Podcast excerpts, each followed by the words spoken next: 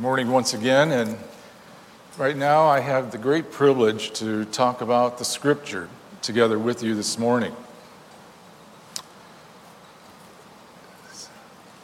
Sometimes, rather than face a very hard truth in our lives, we will avoid or refuse to look at the obvious. Like the man who confessed that he loved to eat bacon sometimes eating it twice a day, he said it helped him take his mind off the terrible chest pains he was having. You know, it's important not to avoid the obvious signs that we may have a heart problem. Several of you know uh, a few years ago, I started to have chest pains myself. Now, I didn't run to the bacon, uh, I made a doctor's appointment. Eventually, two or three months later. Okay, I might have been avoiding the obvious. You know, our physical heart is not the only thing that can have problems which we tend to avoid. The Bible uses the word heart as a metaphor for our mind our inner spiritual nature over 675 times. And our spiritual heart can be diseased as well. Today we're going to return to our study in Isaiah. If you brought your Bible, want to take it out, take a look at it. We'll be looking at some obvious spiritual truths we may be avoiding that indicate a bad spiritual heart. Last time in Isaiah 58, we talked about the wonderful, abundant life that Messiah wants each of God's people to experience. And that chapter ends in verse 14 this way Then he says, You will take delight in the Lord, and I will make you ride on the heights of the earth, and I will feed you with the heritage of Jacob your father, for the mouth of the Lord has spoken. And we learned in that lesson that spiritual abundance from the Lord is not found in making sure we're jumping through all the right hoops, but having the right heart. That theme continues to run through Isaiah and the scripture. Uh, God is more interested in us becoming the right kind of person than we are just doing the right things. Now, as we go through the five servant songs in the later chapters of Isaiah, they describe this mysterious person called God's servant uh, who is sent to redeem us and make us the new people of God. Now, in between those five songs, which we are in now, God repeatedly emphasizes that we have a serious heart problem. And that is why we need Messiah's intervention. As we move on today in Isaiah chapter 59, we come back to the one problem that keeps us estranged from God, from one another, unable to enjoy the blessings in life God has designed for us, revealing once again our need for the Messiah. Let me read our passage today in Isaiah 59. I'm only going to read verses 1 to 8 if you want to follow along. Uh, as you remember, these chapters in Isaiah is a poet, he's a lyricist. Uh, a lot of what he's saying is couched in metaphor, analogy, word pictures. So, part of the issue of our study here is helping us understand that, and there are some very relevant present day applications for us once we understand what he's saying, and that's what I want to cover today. But let me read it and uh, listen to his analogies and metaphors. Uh, they'll make sense in a few minutes. So, right after verse 14. You're going to ride on the heights of heaven. have this wonderful blessing from the Lord. Verse chapter 59 verse 1 Behold, the Lord's hand is not so short that it cannot save, neither is his ear so dull that he cannot hear. But your iniquities have made a separation between you and your God, and your sins have hidden his face from you so that he does not hear. For your hands are defiled with blood, your fingers with iniquity, your lips have spoken falsehood, your tongue mutters wickedness. No one sues righteously, no one pleads honestly. They trust in confusion and speak lies. They conceive mischief and bring forth iniquity. They hatch adder's eggs and weave the spider's web. He who eats of their eggs dies, and from that which is crushed, a snake breaks forth. Their webs will not become clothing, nor will they cover themselves with their works. Their works are works of iniquity, and an act of violence is in their hands. Their feet run to evil, and they hasten to shed innocent blood. Their thoughts are thoughts of iniquity. Devastation and destruction are in their highways. They do not know the way of peace. There is no justice in their tracks. They have made their paths crooked. Whoever treads on them does not know peace. Whoa. Um, that's a mouthful. And a lot here uh, that he's trying to explain to his people. Uh, a very important thing. Uh, I don't know if you picked up and noticed it, but there's a really big disconnect from the last verse of Isaiah 58 to the first two verses of Isaiah 59. The transformation that God will bring about through our lives through the Messiah, it talks about it the last portion of Isaiah 58, where we'll delight in the Lord and ride on the heights of the earth, has not been realized for some reason. In the first verse of Isaiah 59 implies that, God, uh, that God's people were asking God, why? Why is that? Why hasn't the Lord brought around this wonderful transformation for us and answered our prayers? Why aren't we riding on the heights? Well, the, que- the question they were asking uh, underneath that little verse concerns an age old problem that people are still wondering about today. It's the problem of evil. The question their why is based on, under this, is this If God is good and all powerful, why does he continue to allow evil in the first place? Why doesn't God just step in and give us what he promised? to many people, see, who face the reality of evil in their lives personally, something tragic happens. They have gone through a trauma. The, the world is broken and they've really got hit. They try to, the answers they give for that are troubling, of course, spiritually. Either they say God is not powerful enough to eradicate evil, his, his hand is shortened, or God doesn't care. His ear is dull. He's, he's distant. Well, fortunately, God tells us that both of those conclusions are dead wrong. He says right here, you know what? God's hand is not shortened, He is all powerful. And God's ear is open. He hears exactly what you're saying, and He does care. That's, that's not the problem. The problem isn't God, you see. But that's what we think. Why isn't God straightening things out here? Then what is the problem? Well, God's answer to their false conclusions begins with the word but. I'll tell you what the problem is. Verse 2. Here's the real source of uh, the problem and why you're not riding on the heights and enjoying my blessing. Verse 2 But, but your iniquities have made a separation between you and your God, and your sins have hid his face from you so that he does not hear. The real answer to why the problem of evil continues and why the world is broken is because we are sinners, plain and simple. Until God fundamentally changes us, there will always be evil in the world until Messiah comes again. He began to show us this in the last chapter, if you recall, where he indicates that even our righteous acts, like fasting, Sabbath keeping, so on, so on, all these good things, are fraught really with impure motives, uh, selfish motives, sinful hearts that are far from God.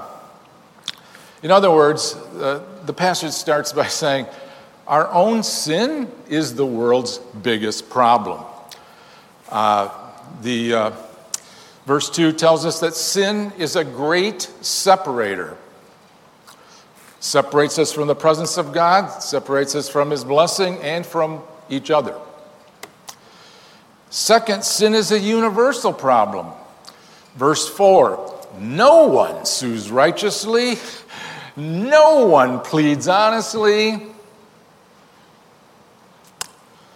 Sin is our last and greatest enemy, resulting in our death physically and spiritually, and again, pointing to our need for this servant who is the Messiah. We cannot save ourselves. Now, if we doubt that sin is our basic problem in all of this, that that's where the core lies, God asked his people here, and I think by extension asks us in verses in 59 3 and verse 7 to look at all the ways, just take a look at all the ways sin is visible or shows up in our lives. Verses 3, let me read verse 3 and 7. Just listen for it.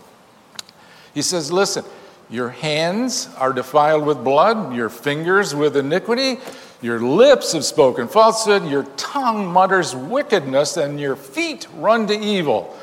They were sinning with their hands, they were sinning with their lips, they were sinning with their feet.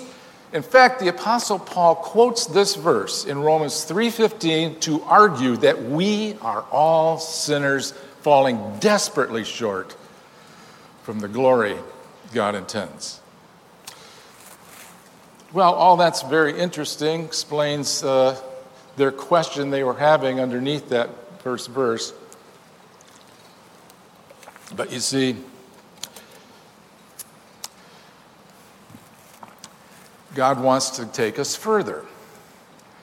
The, the problem of sin goes so much deeper than the words we say or the behavior and actions we choose. So much deeper.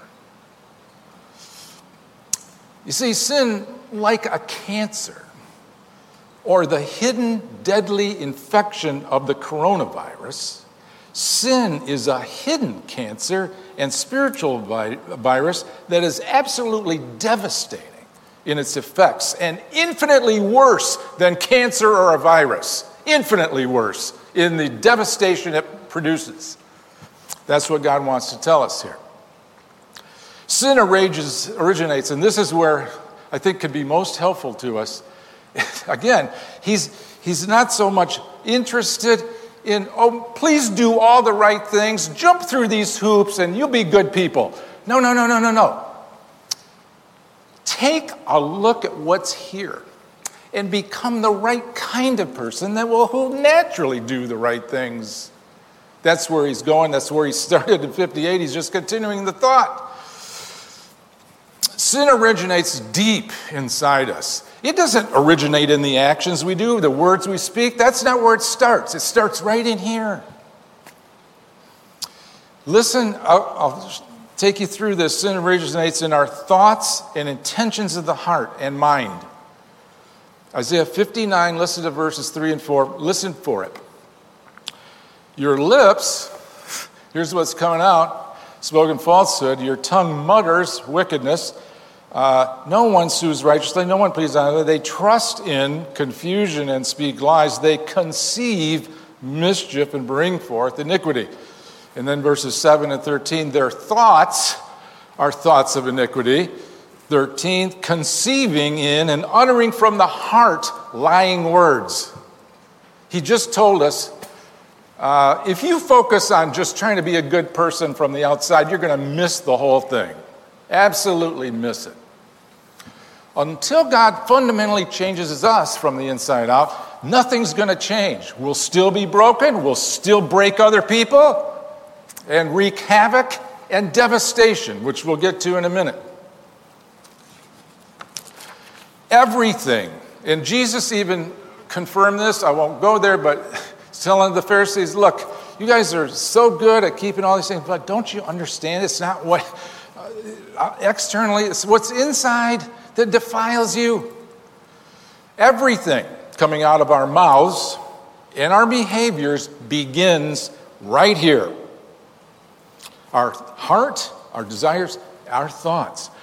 What are we telling ourselves? What are we thinking? That's the core, really, of what we're really trusting in. And boy, does that come out. Now, listen to, here's what's, what he's saying in verses 3 and 4. Let me explain this a minute. When he says, verse 3 and 4, muttering wickedness, conceiving mischief, and trusting in confusion, what he's talking is basically self talk. You're muttering to yourself, something's true. This is your view of reality, and it's a lie. And if you accept that, trust it, out it's going to come all kinds of actions and words that are absolutely going to devastate in their paths. Verse 7 thinking iniquity produces actions of iniquity. You see, it all starts inside. Verse 13 conceiving, uttering lies from the heart. There you're going to have it. So, unless we trace these obvious symptoms in our life, oh man, that really blew that. Where's that coming from? Why am I, th- what am I thinking? What am I conceiving of reality that's coming out like that? These verses show, and what God is trying to say is if you're looking at your external behavior, you're looking in the wrong place. Those are symptoms. What you need to do is go much deeper. Listen to yourself. The sins originate in our mind and heart from our thoughts and desires. They're things that we really believe are true and tell ourselves. That's it. Our thoughts and desires, here's the next part of this. Once we, once we get in those trains, we're muttering to ourselves, oh, this person's terrible. Oh, this, my life is a disaster. Oh, oh, that narrative of reality. You see, what happens is he's going to say, what they start do, it comes out in our behavior and they form tracks and paths we follow from there. And those tracks and paths lead to devastation. Chapter 59, 7 and 8. Their feet run to evil. There's your action, started in the heart. They hasten, shed innocent blood. Their thoughts are thoughts of iniquity. Devastation and destruction are in their highways. This is the road they're following, the path they're going on. They do not know the way of peace. It's a path we follow. There is no justice in their tracks. They have made their paths crooked. Whoever treads on them does not know peace. Wrong path. okay. These verse mentions the, that uh, once our self talk, the things we believe, really believe in our heart and mind start to affect us, our narrative of life, not God's, ours. Once they start to enter our actions, now we've got highways, ways, tracks, crooked paths. And then once they've started, it's very difficult to change course. Not impossible, we'll get to that in a minute. Once you've established a habit and a pattern based on what you are taking as telling yourself about reality, it's devastating which is what we're going to look at next. The thoughts and intentions of the heart become the narrative of life that we believe. We buy it, we accept it. Because of that, that's how we're going to act. And when we start acting, we make a path. And at the end of that path, is devastation if it's based on a sinful conception of reality. Something not, in other words, something not God's. that's not, following sinful paths leads to devastating results, and that's what Isaiah chapter 59 talks about next. When we trust the false narrative of reality, one that God is not the author of, it's us, the path leads to sin, and the results of sin is always Scripture tells us, shouts at us, sin always ends in devastation. Here's, here's how he describes it. Here's where we get into some analogies. So, and reason, one reason I think he uses these analogies that are pretty vivid in some ways is to uh, get this truth from our intellectual assent to our heart. Don't you feel it? This is how awful it is. Word picture. Take a look at this. That's what you're doing. This is what's happening. so, first, verse 4 sin is socially devastating. That's where that path leads. Socially devastating. No one sues righteously. In other words, uh, can solve a problem with another righteously. No one pleads honestly. They trust in confusion and speak lies. They conceive mischief and bring forth iniquity. Well, there's a lack of honesty, integrity, and truth. Uh, what's interesting to me, I don't, uh, you can look at it, verses 4 to 8, socially devastating. He's describing a situation where people are constantly at odds with one another. Because what he does is he, nine times in verse 4 to, they, they, they, they, they, see, it's they. Departing from we, us, or mine, it's they. Socially devastating. Nobody's telling the truth. We're walking around at odds. and the next two descriptions, that's the first one. Sin is always socially devastating. Second, in verse 5, sin is personally devastating. It always is. And I love this word picture. Um, once I got into this, I'm thinking, wow, this is like, I get it. This is awful. And it's personal devastation. Listen to what he says. Um, verse 5 They hatch adder's eggs, uh, spiders' webs, and he who eats of their eggs dies. And from that which is crushed, a snake breaks forth. Oh, isn't that great? Beautiful picture adder's eggs, a poisonous snake, which everybody reading this would have been well familiar with. You stay away from adders. Snakes. Oh, does that bring any bells? Serpent. Oh, yeah, nice word picture to connect me to. A serpent, you see.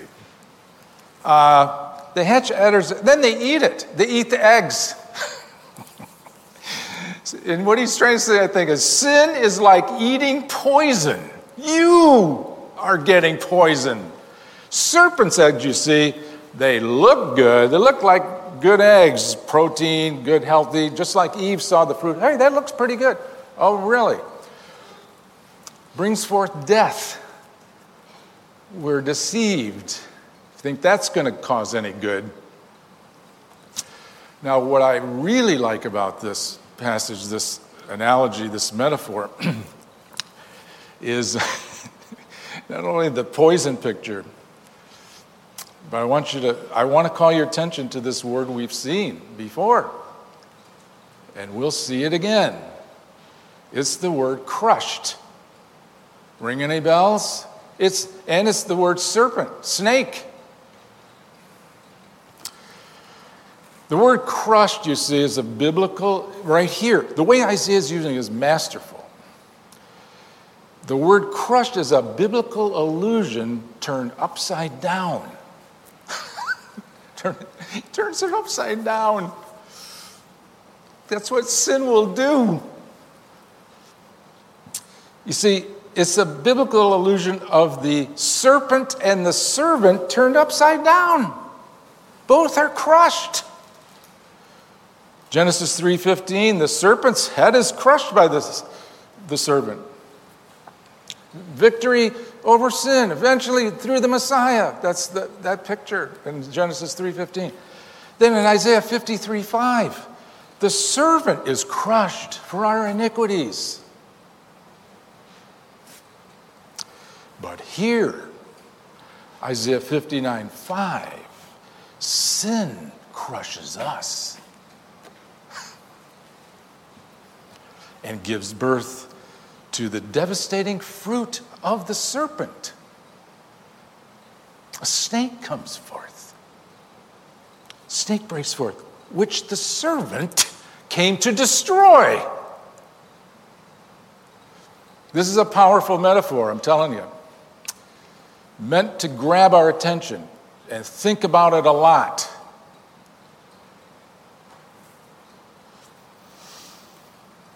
The personal devastation of sin, see, we're poisoning ourselves. And it begins with what we're thinking, what we're desiring, which go on to produce words and action, listen to me, that do not come from the servant, but from the serpent. It's devastating. Socially devastating, personally devastating. Third, sin's devastation continues with, I think what he's describing here is a pervasive disappointment in our life. Verse 6 their webs be, their webs. He talked about spiders before. He goes on after he talks about the serpent.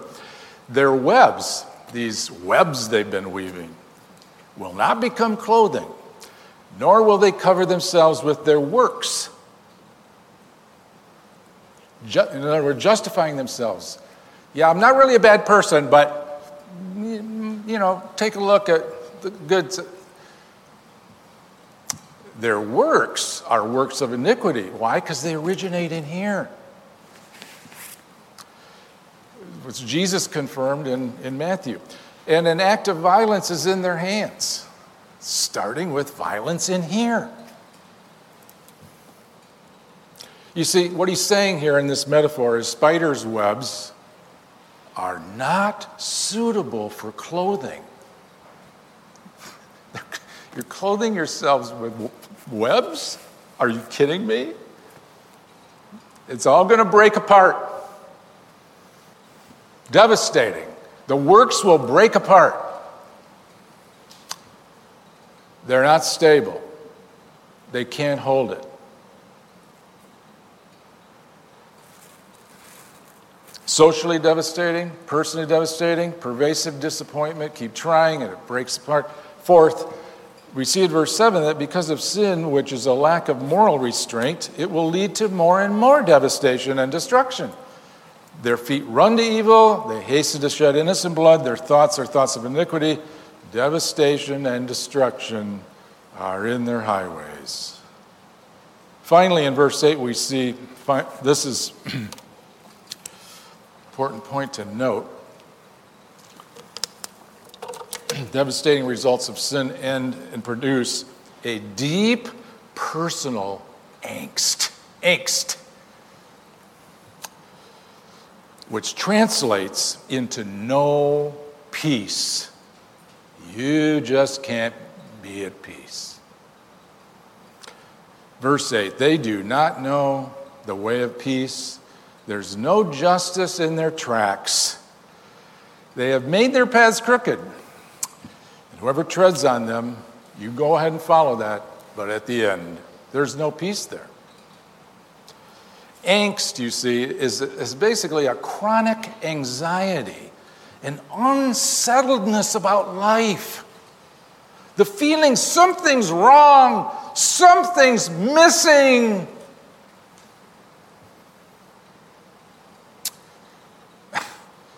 And just trying to figure it out is a real issue. Why? Because the way we're conceiving things and telling ourselves it's a false narrative, I think. Sin negatively affects us psychologically, emotionally, spiritually, causing some people really, at some point, to long to die. The pathway to sin always leads to death eventually. But here's the deal I stopped at verse 8, but uh, the text changes in verse 9. Hallelujah. There's another option than to simply sin and endure it, endure the devastation. Well, that's, the, the option we, is what we're going to see next in Isaiah 59, which we'll take up next time. I do hate to leave us here, but there's just too much to cover. Uh, when something is wrong with us physically, there are usually symptoms to alert us. We should not ignore chest pains, chronic cough, bleeding, fainting. Well, we can choose to ignore the symptoms, press through, or we can submit to further testing. Maybe there's a deeper cause. Maybe I need to stop doing things that are contributing to the problem. That's the message of this first part, I think. Same is true spiritually. When something isn't right in our life spiritually, God's trying to say, You're asking me all these questions. I'll tell you where the real problem is, He says. Take a look here. if something isn't right spiritually, there will usually be symptoms. God seems distant. Really don't desire to be in the scripture much. It's kind of on the side. Uh, there could be fear and anxiety, a real lack of peace, a real unsettledness, a real angst in life that just chronically continues. A rage or a bitterness. It could be a whole host of things that really aren't giving us peace or joy or love. They're making us very unsettled and uncomfortable. Well, don't ignore it. in essence, we look around if we can look, we look around, we see evidence of the life of the serpent's effects and not the fruit of the servant, something's wrong. And at that point, we can choose to ignore the symptoms and press through, or we can submit to further scrutiny by God's Holy Spirit and His Word to determine if we are muttering to ourselves a narrative contrary to God's reality and God's word. Or if we are conceiving in our hearts iniquity and lies from the serpent, causing huge devastation, paths of devastation. So the question we could leave with do I see any devastation?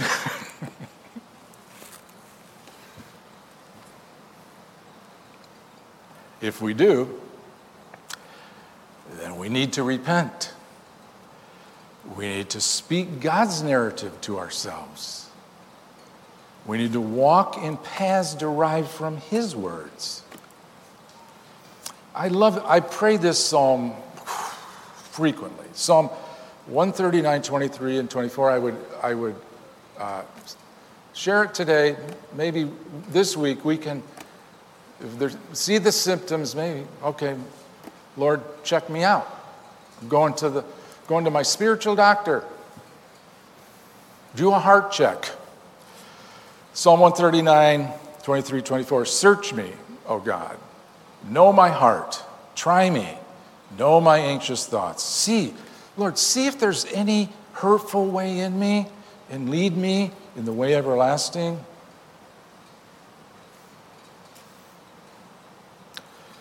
I commend it to you. Isaiah 59 was given to us, I believe, this part to show us three basic truths. Three basic important truths. First, sin in our heart, in our life, is as unhealthy to our spiritual heart as drinking a gallon of bacon fat is to our physical heart. More so. Second, sin's behaviors originate not in the behavior or the action or the word, it originates in our thoughts, our thought patterns, our hearts, our desires, uh, what we're conceiving, what we're telling ourselves. Third, we cannot save ourselves. Try as you must to be a better person without the Lord's intervention, without His Spirit transforming us from the inside out. It's going to be a futile, futile effort. But as you know, I've said it a lot, but God has provided his servant, the Messiah, to deliver us from the devastating consequences of sin. Jesus. And all God asks us to do, He's he, taken care of the problem Himself. We can't do it. All He asks us to do is receive the gift of eternal life, believing in, his, in Jesus, His Son, and then be led by His Spirit in paths of righteousness based on His thoughts, not ours. Let's pray. Father, thank you today for your word. Thank you for the pictures you've given us today to really arrest our attention, uh, first of all, and then uh, to show us our need to uh, go, go further in our walk with you than just the actions that are coming or words that are coming out. We need to look at what is going on inside us. Uh, what are we thinking about? What are we desiring, really? What is our true hope? What is our ultimate aim in life, the direction we're going, the path we're on? You, in this chapter, you've caused us, prompt us to examine that. And Lord, I pray if any of us here see any uh, evidence of devastation, any evidence of maybe there's these symptoms, I don't know where they're originating. We, would you help us find what that is and discern the thoughts and intentions of our heart um, so that we could, at the other end, be on a path of righteousness that ends in peace, not angst? Would you give us the grace, Lord? We need your help in this as a church body, as individuals who are part of the family of God. We ask, we cry out for help. Um, we need Jesus and your Spirit to transform us from the inside out and then lead us in the way we should go. I pray all this for us now today in Jesus' name. Amen.